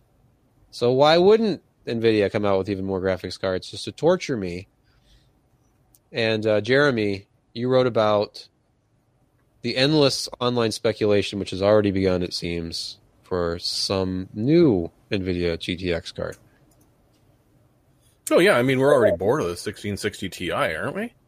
So we need something new. And the the nice thing about these new cards, it if they exist, and our friend APISAK is is usually not terribly wrong about this sort of thing. We're gonna see uh, in the coming months uh, a GTX 1660 plain old non Ti version and a 1650 it also will be the return of sort of that mid range where you can't really afford an awesome GPU, but you've got enough cash left over, you don't have to depend on one that's on die. So if these are right, the 1650 is going to be under 200 bucks at 180, whereas the, the 1660 is going to sit at 230. Both, you know, well within the range of just about any budget out there for someone just starting to get into this or is looking to set someone up with uh, something and doesn't want to spend too much on it. Now, we don't know a lot about these cards, unfortunately, uh, it all being leaks and rumors and such. But according to the leaks, we're expecting the 1650 to have 4 gigabytes of RAM and a core clock sitting at about uh, 1.485 gigahertz. Not going to blow anything out of the water, but it will be kind of nice. And you know, one day we might get like a, a 1650 GT or GS or maybe a 1600, and we can just all be utterly confused about what brand we're talking about because there are so many different model numbers kicking around. In theory, you're going to see one. Uh, the original thought was that you'd see it by the end of February. Obviously, uh, unless something really magical happens tomorrow, which no one's talking about, it, it's mid Marchish. You're going to see that with the uh, lower cost one, you know, mid year, uh, end of April, beginning of May, assuming, of course, that they exist. It's it's the the two hundred dollar mark used to be a magic number. It isn't anymore. Hasn't been for a few generations. But it's it's kind of nice to see a couple of cards hit that area where you're you know, you're a young kid, you're just trying to build your first computer or you're building one for a parent or a sibling that you don't like enough to be able to say, "Yeah, well, you can have my old 1080." Yeah, it it's a good price point. Anyone else interested in these or is it just going to be, "Oh, yeah, you might as well stick it in an OEM build and forget about it." Well, I think depending on how things shape up, I mean, this is the continued assault that Nvidia is able to levy against AMD because they've they've got the high end, they've got arguably good, depending on your application, they've got a good chunk of the mid range. They're going to now saturate the uh, you know more entry level stuff too because their their performance lead allows them to segment down to every 30, 40, 30 to fifty dollar increments. So I mean, I, I do want to. Uh, it's good to see competition. I would. I hope we'll see more of this. Uh, but these these could be good options at those prices. Uh, I, I agree that the naming. I think we'll get used to it. The naming still is a little confusing to me. Uh, and and splitting the RTX and GTX uh, line instead of just using the that uh, GTX or RTX uh, name as the, is the differentiator, having the different numbers as well. It's a little strange, uh, but uh, I mean, this is this is going to continue to put pressure on Team Red. And speaking of naming, I'll mention it was a, a comment on Twitter, JayzTwoCents, when somebody was talking about the name, like 1660, like seriously, and, and Jay said Uh, somebody made the, the joke what what because it was you know closer to 2000 than 1000 like if they gone with like 1500 and jay was like actually that's exactly what they said to me when i asked. So i never asked that specific question. I asked if my question to them was is it 1660 ti because you don't want to confuse people in the market with rtx versus gtx branding? That was kind of a yes to that. So but you know 1660 versus something else? Well 16 is closer to 20 than 10 is. So there's your answer for whatever that's worth. Personally i just want to see them put the rtx or gtx at the end of the name like they used to many years ago with like the gtx and the gt and the gts and people who knew graphics cards knew what the difference was, and the price kind of told the story. Like, oh, the GTS is the less expensive one, the GTX is the more expensive one, the Ultra is the really, really expensive one that has the highest performance. So, anyway, uh, were there any more rumors or speculation to get to? What else was here? Oh, well, Jeremy, uh, you posted. Uh, it was it was like a similar story, but I think this is the DigiTimes report, right? And our our buddy, or, we're, we're talking about all the same stuff. So I guess we've already covered this. Yeah, we kind of blended yeah. those two stories together. We blended the two stories. Yeah. Okay. So when you're looking at the rundown, you will see we've already talked about that. So, uh, not to be outdone by Logitech, who brought back the MX 518 to the delight of gamers everywhere. But Microsoft, who used to be pretty much synonymous with mice back in the day when you bought a Microsoft mouse and it came out. IntelliMouse, you know it. Yeah. I'm, I'm talking like way back when you bought a Microsoft mouse and like the mouse driver for Windows was the Microsoft mouse driver on that three and a half inch floppy. But yes, the IntelliMouse, like these, they've been around for a long, long time. Uh, well, they what, are almost impossible to kill. Is it uh, kind of the same thing as the MX eight 518? Is this like a souped up version with a new sensor, or what's going on here? Well, it is, and shiny butt. It, there's glows emanates from the butt of the mouse because uh, they can't oh. just have updated it. Uh, but uh, yeah, so it's the the, the PixArt uh, PW, PMW 3389 that you see on a vast majority of mice all over the place. There is one very large problem with this. It's only being released to the Asian market at this point. Oh. Well, yeah. you know, the, the MX518 was launched in China three months before it launched here, too. Before so that's not necessarily a you know a, a, death knell for it in this country, but but yeah, like used one of these in the office and at home for a very, very long time. Uh, it's a very well designed. It's a it's a shape that if you've used it before, you're gonna recognize it in a millisecond. And you know, as you'd pointed out, using uh, Sebastian, using the old MX518, that sensor really does it doesn't stack up to the resolutions we run at nowadays. So seeing this jump up will be really nice. I was going to say we've seen that sensor. I think I had that exact same sensor in a HyperX mouse that I tested, and it's in a lot of stuff, and it it goes up pretty high. I cannot remember the actual resolution of the sensor offhand, but very fast if you want it to be. I would imagine this would be customizable because at its native uh, speed, that's a very very fast sensor. Yeah, sixteen hundred CPI apparently. Okay. Because 16, we can't just have DPI. Thousand or sixteen? Or sorry, sixteen thousand. Yes. Yeah. Yes. Yeah. Sixteen hundred yeah, would be very disappointing. Yeah. I feel so. very overwhelmed because within uh, what two weeks now, the my gaming mouse during my formative years when I was building my first gaming PCs and gaming with friends was was Logitech's mice, culminating with the MX518. So that's back. Uh, in fact, I just just got it in, uh, so we'll be looking at that shortly. And my productivity mouse, when I was you know doing other you know non gaming for my my schoolwork and all that, was an Intelli mouse. Uh, this style, this shape. So it's like, whoa, you know. Flashbacks. If you could turn back time, if you could find You could some find way, a way What's the next come lyric? back, Something to about take back all the the mice that have hurt you. yeah, and you'll stay. If I could read your DPI.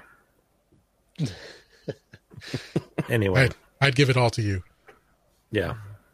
You know, I'm going to give to Josh is the reins for the following story, which is all about TSMC mass production of enhanced seven nanometer using EUV in March. Josh, so many questions. First of all, uh, what does TSMC stand for? Uh, what is EUV? What is March? Go.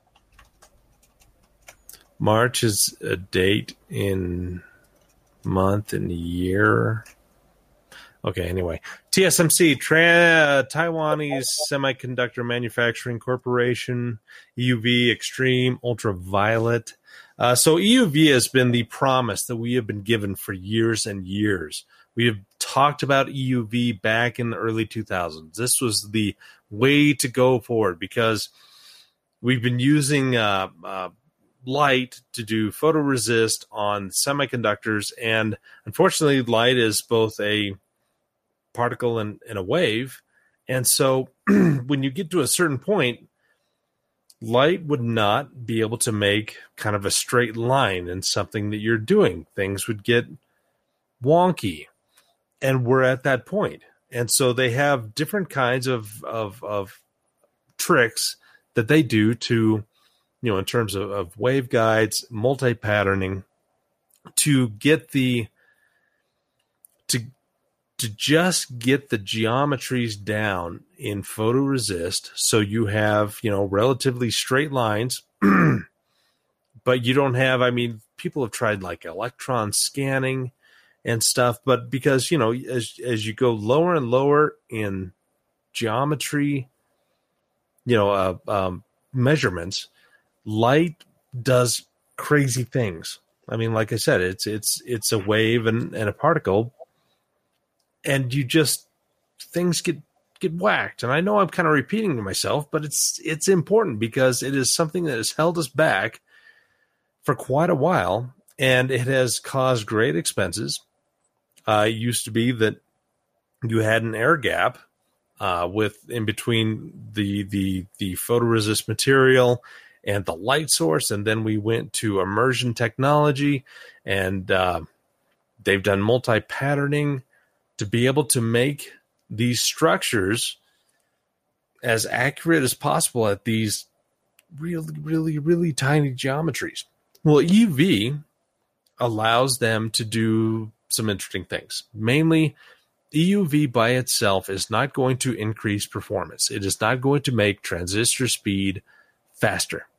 What it's going to do is it is going to cut down on the amount of um,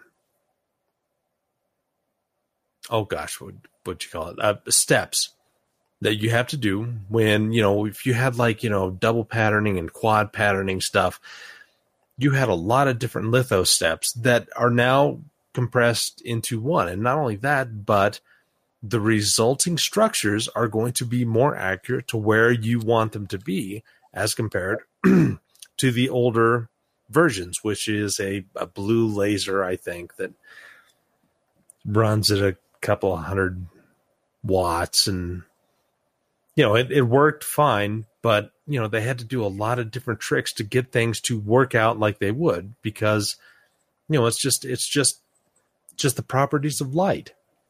And so with EUV, you're not going to gain performance, but you could potentially gain better yields, better bins, and fewer steps in producing a wafer because you don't have to have as many photoresist uh, steps because of, of multi masking and multi patterning type stuff that they're that they're doing. So uh, TSMC is introducing a partial kind of EUV step that I think it's in the two lower layers that they will utilize EUV. And again, it, it cuts down on the amount of times you have to process the wafers through uh, litho. And you have better results because you don't have multi patterning type stuff.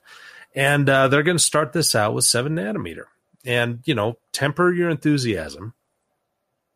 It's not going to catch the world on fire, but it is a very integral step in getting better products out at lower uh, nanometer and greater densities. And this is the first step because each one of these stinking uh, EUV units, I think they, it's they're in the megawatt range of power consumption. It's it's insane and uh, you know it's it's going to cost them a little bit more initially just because the the power required to to run these things is nuts and even though you're you're cutting out a couple of steps as compared to traditional litho uh, you're still expending a lot of energy and you know it's it's going to be interesting to see how TSMC actually does this and how well they're able to produce it. And and this is also why they're only doing a couple of basic layers versus doing the entire you know stack and in in in photo with with EUV. So it's you know the physics behind it is is really amazing and it's interesting. And uh, you know I'm I'm probably had too many beers to really go into it but it's a good step and it's one thing that we're kind of looking forward to because you know until a year ago there was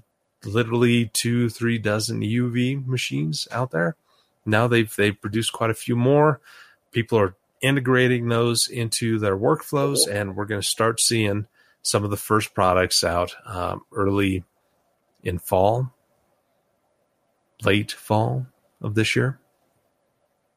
Yes. Hopefully, November seventh. Yes. Well, it is an AMD process. number seven. There's something about that. Oh, so actually, speaking of AMD, Jeremy, don't don't go away. You have to tell us about the latest version of the Adrenalin software. I suppose that we could share that secret with our viewers if they really want. Now, you're we we've already spent last week, I think it was, going on at great length about drivers, uh, and we're back to it again. But th- there is something interesting about the 19.2.3. This will be the first Adrenalin that actually bundles in the iGPU in your Ryzen processor. So you don't have to go shopping around for a separate separate driver update uh, from AMD. It is now going to be bundled in when you update, which you know is really nice and offers AMD a way for the, those few brave people that have gone for uh, hybrid crossfire uh, and combining an APU and a GPU together.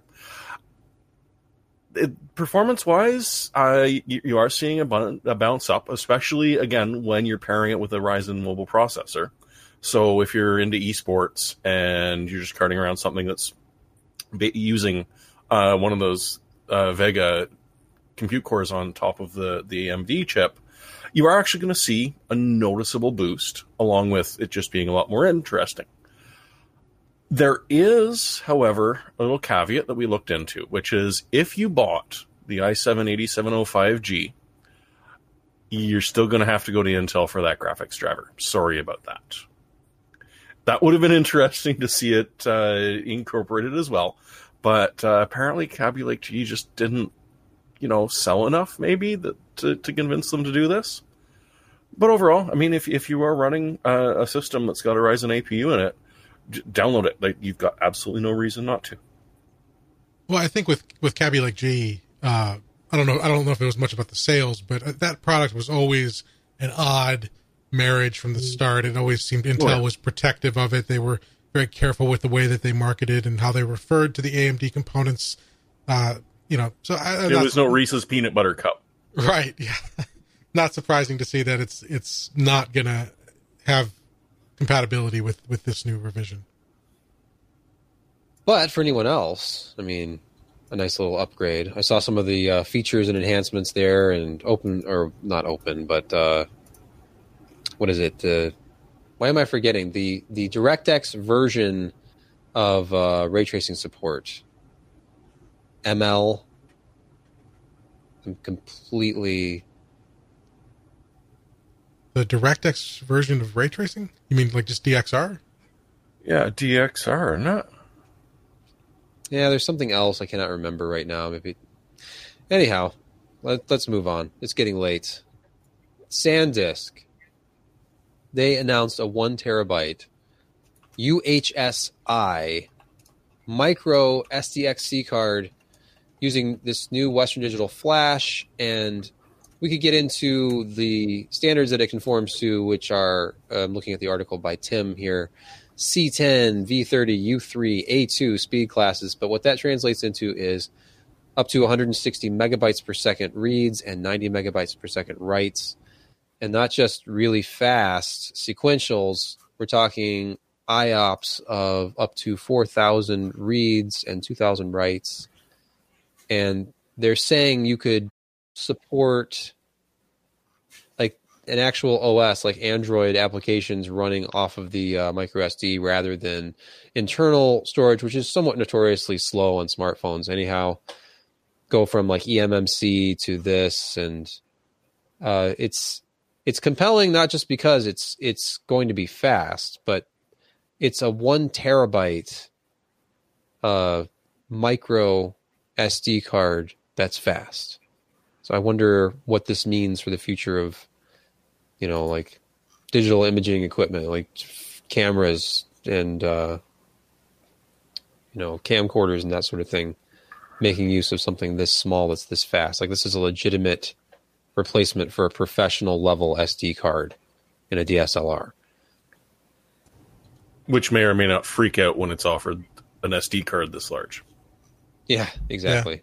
Yeah. And it's pricey though. That's the the big thing. You know, so this this technology is two hundred dollars for the five hundred and twelve gig, five hundred for the one terabyte. So that is going to be an initial limiting factor in application. Uh, also, uh, image not to scale. No. Okay, I guess it is a little bit smaller than that. Anytime we've seen really fast flash in the history, the relatively short history of of things using flash memory uh, for storage, it's it's always been just exorbitantly expensive at launch, and then it drops fairly quickly. Hopefully, when when things scale up and they're producing this in big quantities. But nice to see something that fast and with that kind of capacity. Like I have a digital audio player I would love to put this thing into that takes a micro SD uh, card, one terabyte that fast. Think of the transfer speeds, all the uncompressed FLAC files of 1960s jazz music I could put on that card you just wouldn't believe. All right. Uh, our final story is something that I wrote up this morning uh, in my confusion and uh, growing rage about the state of USB from the lovely people at the USB Implementers Forum who I saw this last night before I went to bed. I'm like, okay, wait a minute. Uh, USB. Are you sure the I stands for implementers? I I don't know. What else might it uh, stand for, Jeremy? Well, after today, I'm thinking idiots fits. I I I read what I could into this and I wrote about it, but I would love to hear everybody else's perspective on this. Jeremy, what what do you think? What the hell is going on with this? First of all, what do these names mean? And I, how is this not making the it so much worse than it already was? I, I never thought I would say this, but I'm starting to miss Firewire. It's it's so like at this point where we, you can't just say USB X. It's USB X point X Gen X, and apparently this was not frustrating enough for people. So now we're going to have three USB 3.2 specifications so they just roll off the tongue. USB 3.2 Gen 1. Uh, we're, we're sort of used to that. So 5 gigabits and also going to be known as super speed USB. You know, annoying, but okay. Then there's USB 3.2 Gen 2, which will be arriving when Gen 1 arrives, but will offer essentially double uh, the bandwidth, and so therefore is super speed USB 10 gigabits. But now they just had to outdo themselves. You, you are now going to have to type out when you're asking somebody something about the USB 3.2 Gen 2 by 2 Uh, and how it's generation 2 times 2 generation 2 x 2 it, it's nice. I mean 20 gigabits on a usb connection is beautiful but do you really want to be super speed usb something and now you're trusting the various manufacturers to actually live up to it. And as we all know with the, the usb 3.1 cables you can depend on every single one not to kill your machine or burst into flames. Absolutely. So this is not going to make this any worse whatsoever. Even to just like, like, at this point you're already throwing your hands up in the air and screaming. Then they move on to say that well we don't actually want to make the physical connection a standard. That that's going to be up to the, the, the people that sell the cables. So now you're going to have mixed connectors in amongst the three mixed new generations of USB that you already can't bloody well tell the difference between without digging into it and looking them up. And then because they had to, they're suggesting that maybe we should revisit the old USB names and maybe come up with some new nomenclature for previous generations of USBs. So now you don't even know what the hell it is that you plugged in on something you've owned for 10 years. It's it's amazing. Utterly and completely amazing. And it's it's just going to drive you absolutely nuts by the time that you get into it. I oh, and I forgot to mention, uh, just because it's USB 3.2 doesn't guarantee you can charge through it because there will be different voltage specifications or battery charging specifications, again based on whoever it is that made the product you just bought. So this is universal and a standard in the same way that a dumpster fire is an efficient way of dispose waste disposal. I, I don't know. Does anyone see anything good out of this? No. No. Why why wasn't why didn't we go to USB 4 and USB 5? Then you yes. could say, "Hey, that's a USB 5C port." And you know exactly what it is. It's the fastest yeah. one with the the you can turn it either way around. Instead, it's now 3.2 Gen 1, Gen 2 by 2, then connectors. Type C. I don't know why they're, I don't know why they're hanging on to USB 3 so hard. Like USB 2 was a big deal. It was high speed USB for the first time. And then USB 3.0 came out, basically an interface that was faster or had the potential to be faster than FireWire. And they've just it's just been how many years now with USB 3 and we had 3.1 and we had to remember which generation. I can't ever get 2008, I think 2008, yeah. 2009 was release of USB 3.0. And then it's like, oh, it's 3.1. Well, which generation of 3.1? What's the actual speed of it? And looking over some what kind of, their, physical like, connector does it have? And yeah, like the the key messages that they have, like they're talking about messaging and packaging recommendations, like what's the key message? Like one of them is allows system OEMs and peripheral developers adequate room for product versatility and market differentiation without the burden of carrying obsolete interfaces or losing compatibility. What does that mean? Well, that, using that, the same interface, right? That well, that's the the the trick of this. This is being driven by manufacturers who want to have, who may have leg, legacy ports, you know, traditional USB three they want to have compatibility with this ecosystem. They want to be able to market to consumers that they have the latest standards. But it's it is so versatile. There are so many different things you can do with the different port types, the different power delivery uh, uh, capabilities, um, it, the, the different speeds, and they've they've missed. I mean, you could you contrast this with what what Wi-Fi um, has done, and Bluetooth too, to a certain extent. uh, with with going to more simplified uh, uh, generations. But they don't manufacturers they don't want that because then they'll say you know if if there is a USB three or, or USB four, USB five, they've already got a product in the market that's USB three, and even though it's maybe compatible, they can't market it as such, or they, they can't market it as being the new thing. So they they push for this kind of like inclusive, crazy no, uh, nomenclature, but in the end, it's gonna it's gonna bite them because when consumers have issues with this stuff, which they're going to have, oh, and Oh, yeah. they're either blowing up their devices because they have the wrong power, or they're they're they're not getting audio through their USB port like they thought they would, or whatever. It's the manufacturers who are going to face the burden of the support for trying to sort that out.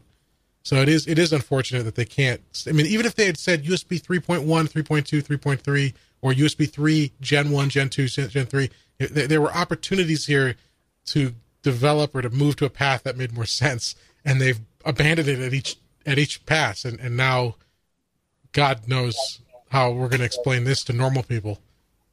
Isn't it like to the point now where wireless technology is easier to understand than a wired Yeah, connect? almost. Oh yeah, it's getting there. Because I mean, you don't have to worry about But, charging. but AG is still faster than N, right?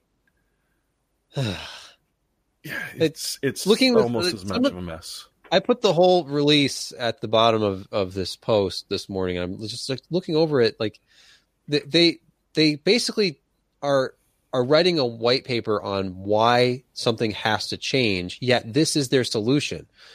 They're, they're saying that it's critical for the manufacturers to distinguish between the Gen One, Gen Two, Gen Three products. They they need to it says they need to identify the performance capabilities of a product separately from the other protocols or physical characteristics in a product name and marketing materials. And please note the following. USB 3.2 only defines the transfer rate of a product. USB 3.2 is not a USB Type C, USB Standard A, micro USB, or other USB cable or connector. It is not a power delivery or USB battery charging standard. Okay, why Not available have- in all states. They're they're they're really really concerned about compliance with this, and it is the manufacturers who make up this this body or whatever this this is this IF, and it's it's ludicrous. Like they they're hanging on to USB three. They don't have they have a, a mix a wide mix of connectors out there. It it starts to make something like Apple's Lightning connector almost makes sense, even though most people would have liked to see that go to USB Type C.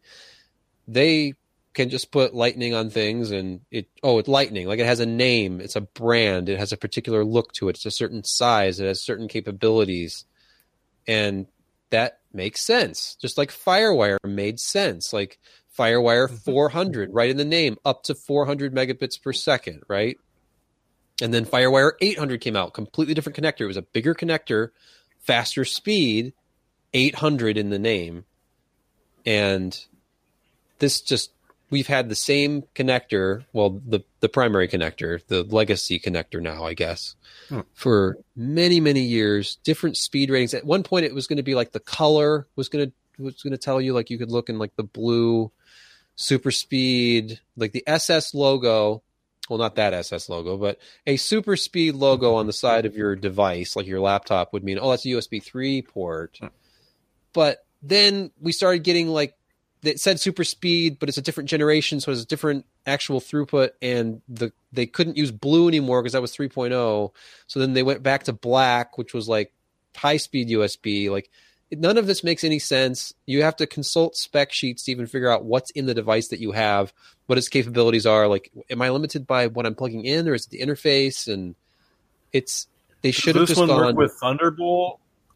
yeah, and that's another eh, can of worms. Eh, eh. But why did USB three have to have the same connector as Thunderbolt? And I mean, it, it's nice well, because can, originally that was a damn good idea. Then Yeah. they kind of went the opposite way.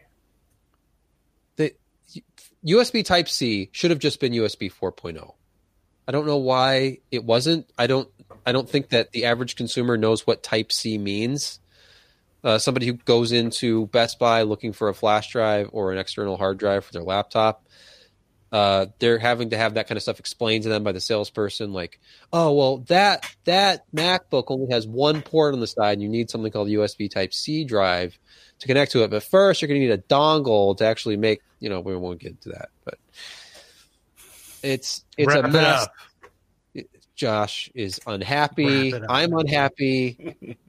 You know what? I think we've reached the end. So if anybody has any picks, oh, I, I like this. Speak I now, like somebody pick for me. But yes, Jim, Jim, start us off, please. All right, so my movie. my pick is uh, it's a humble bundle of Star Trek comic books uh, from IDW. Uh, I guess who's the primary publisher of those books now. Uh, now I was never into comics as a kid. It just wasn't something I I didn't have any friends who were into it. I just never got into it. Uh, but then I remember right before the the launch of the J.J. Abrams Star Trek universe, so 2009, there was a prequel graphic novel slash comic that came out uh, called Countdown. It was a series of them, four of them, I think, before the movie. And I read those, and I really liked them, and and, and that was kind of my my first real jump into comics. And so I've read a few, you know, here and there uh, since then. And I noticed this launched today. It's a it's a, co- a bundle of comics. They're distributed in PDF or in um, I forget the file format. CC CCD or CCR. There's a there's a, a file format for a comic book reader. CCR. CCR. So you, you get your Yeah, choice. 'cause it makes uh, me think of music. yeah, and uh, and and there's a bunch of them here, and they're they're all different, like Prime Universe, uh, Next Generation stuff, original series stuff, J.J. Abrams series stuff, um, Star Trek Discovery. You know, there's just a whole bunch here. Fifteen dollars gets you all of them, and uh, I, I I just got it today, so I haven't had a chance to to really read them all. But uh, there's you know looks like a good a good mix for fifteen bucks. That's a lot of uh, a lot of Star Trek comics. Star Trek and Green Lantern. Oh Yeah, no, yeah, there's no! some- It's the Star Trek versus Transformers. You got to yeah, start Star with. Trek That Transformers. is Oh. amazing. I read that a long time ago. Yeah, some classic crossover series here. Um, good Hey, stuff. look, City on the Edge of Forever in comic book form. That's cool. Mhm. Yep. I may have to buy this. Fifteen dollars Good for old Harlan everything is, you know, curl up with an iPad and just thumb through comic books for hours and hours and hours. I believe Jeremy. No plastic protector required.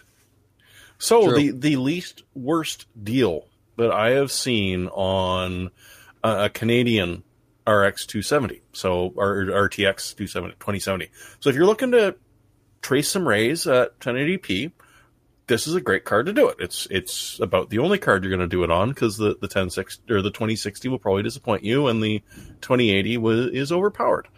But honestly, at 640 bucks uh, after the mail-in rebate, which is not the most amazing thing, but still, that's well under uh, a hundred. It's more than hundred dollars less than I've seen most specials on. And Mike's Computers is is pretty close, and they ship relatively cheaply. And even better, if you can find it for cheaper, they will beat it. And they do actually do that, having bought from them before. So if you're up here in Canada and you are looking for a 2070, grab it because there ain't that many left. That I just did the calculation, and six fifty nine ninety nine Canadian equals currently five hundred and one U.S. dollars, five hundred and one and seventy six cents. So that's right at the MSRP here, four ninety nine for the twenty seventies. So Yeah. you only just now are getting cards at MSRP. That's sad. Free healthcare doesn't come cheap. Oh, okay. Well, you have to throw that out there, don't you? Just rub it in. Uh, Josh, do you have? I a can. pick? I got ointment for free just a little while ago. I don't want to hear about it. No more ointment and rashes. what? Hmm. As for me, I've only been talking about this for a while. I've only been playing the original for now damn near four years, but Dirt Rally 2.0 is out. It's not perfect, but it's still really good. Improved graphics, improved audio, improved physics. The only thing that kind of screwed up on in release is their force feedback. This was something that was Oh. initially fixed and extended upon in the original Dirt Rally 1 about two months after its early access release.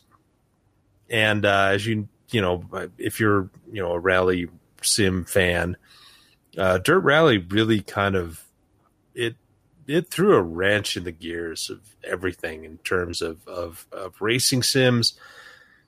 It had a level of realism that hadn't been seen. It was, you know, called what the Dark Souls of of rally sims because it was just really hard to master.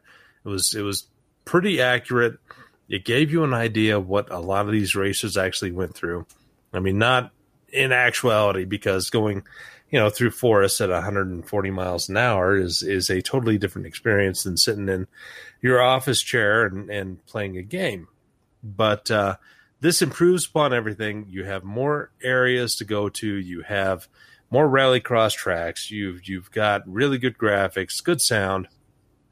Uh, it's you know it's it's a brand new title, so it's it's pricey, but uh, you know there's a lot of really good stuff in there and a lot of content, and it's beautiful and it's fun to play. And once they figure out the force feedback stuff, it's going to be fantastic.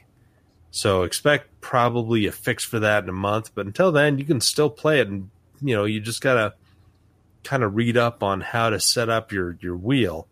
Um, if you're playing with a you know keyboard or a you know Xbox type controller, your experience is is going to be fine regardless because you know it's just not a wheel; it's not a force feedback wheel. You get a lot more information from those and it's a lot more fun. But if you're just going to use a controller then just get it now and it's going to be great for you. But you know control handling everything it's spot on looks great it's a lot of fun. Uh, they've extended out uh, just you know how you actually play the game as compared to dirt rally 1 there's there's you know an, an actual you know, start to kind of finish in the main campaign, I guess you'd call it. But yeah, it's uh, you know, hours and hours of fun. Looks great. It's a lot of fun. Get it. We'll eventually get a league going for it. Uh, real quick, because uh, I think Sebastian, you don't have a pick, right? I don't have a pick. Okay, so just uh, in place of your pick, uh, to answer some questions that have been in the chat for a few weeks, um, regarding uh, common question is what happened to the Twitch stream? We used to s- stream live to YouTube and Twitch. The issue with the Twitch stream is we're not in that studio anymore. That studio had fiber internet with real good upload bandwidth. Uh, I'm now hosting this and doing the production myself here out of my house, where the only internet connection available to me is cable with a max bandwidth uh, upload of 20 megabits, which is never actually that high. It usually is like 10 to 12 or so. And so uh, to host remotely to all these guys and to then stream to YouTube, I don't. We the testing I've done has shown that I don't think I could accommodate streaming to both. Now there are some services where you stream to like a third party, and then that third party streams out to the various platforms. We can look at that. And I'm also seeing in the chat here some folks saying that Twitch will accept an HEVC input stream. So if I can look at, I'll, I didn't know that. If I'll look at that some more, if I could, if that does, if that's true, we could upload a significantly lower bitrate file to Twitch or, or stream and then uh, that might be an option too. So that's why we haven't done that. And then also uh, in regards to Alex, who was the guy who ran the production, uh, he he was never full time at PC Per. He he was a very successful IT guy. He had his own career going. He he kind of uh, did that for us uh, as a favor, basically part time. Um, and he decided with all the changes at the end of the year that he was going to leave because he got very busy at his day job. So that's why he's not here. Also, with us not having a central studio anymore, it would be a little awkward to have him, you know, he come over to my house and sit in my basement with me and run a run the stream. I mean, I love the guy. I would love to have him over, but that would be a little weird.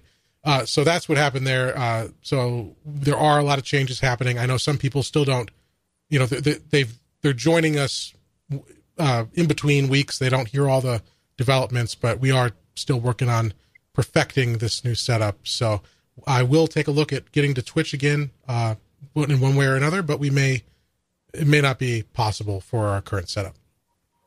We could always stream old games on Twitch. Yeah, we I could still uh, stream uh, content to Twitch, like as specials, yeah. but simulcast streaming to both, I just don't know. Uh, I don't have a low cut enough V neck for that, though. That's all right. We'll get you a, a green screen have a floating head for you, cut you out. Super. Anyway, wrap it up. All right, Josh is cranky. Yeah, he falling down. not cranky, So- I'm just getting tired. kind of lippy lately. Josh, would you like to sign us off? This has been the PC Perspective Podcast. Thanks for joining us. We appreciate you guys watching us. And for this is what episode number 534. 534. That is a lot of episodes. Thanks Five- for watching. 34. Oh, somebody found the effects presets on his mixer. Yep, there's the button. There's the button. and with that, good night.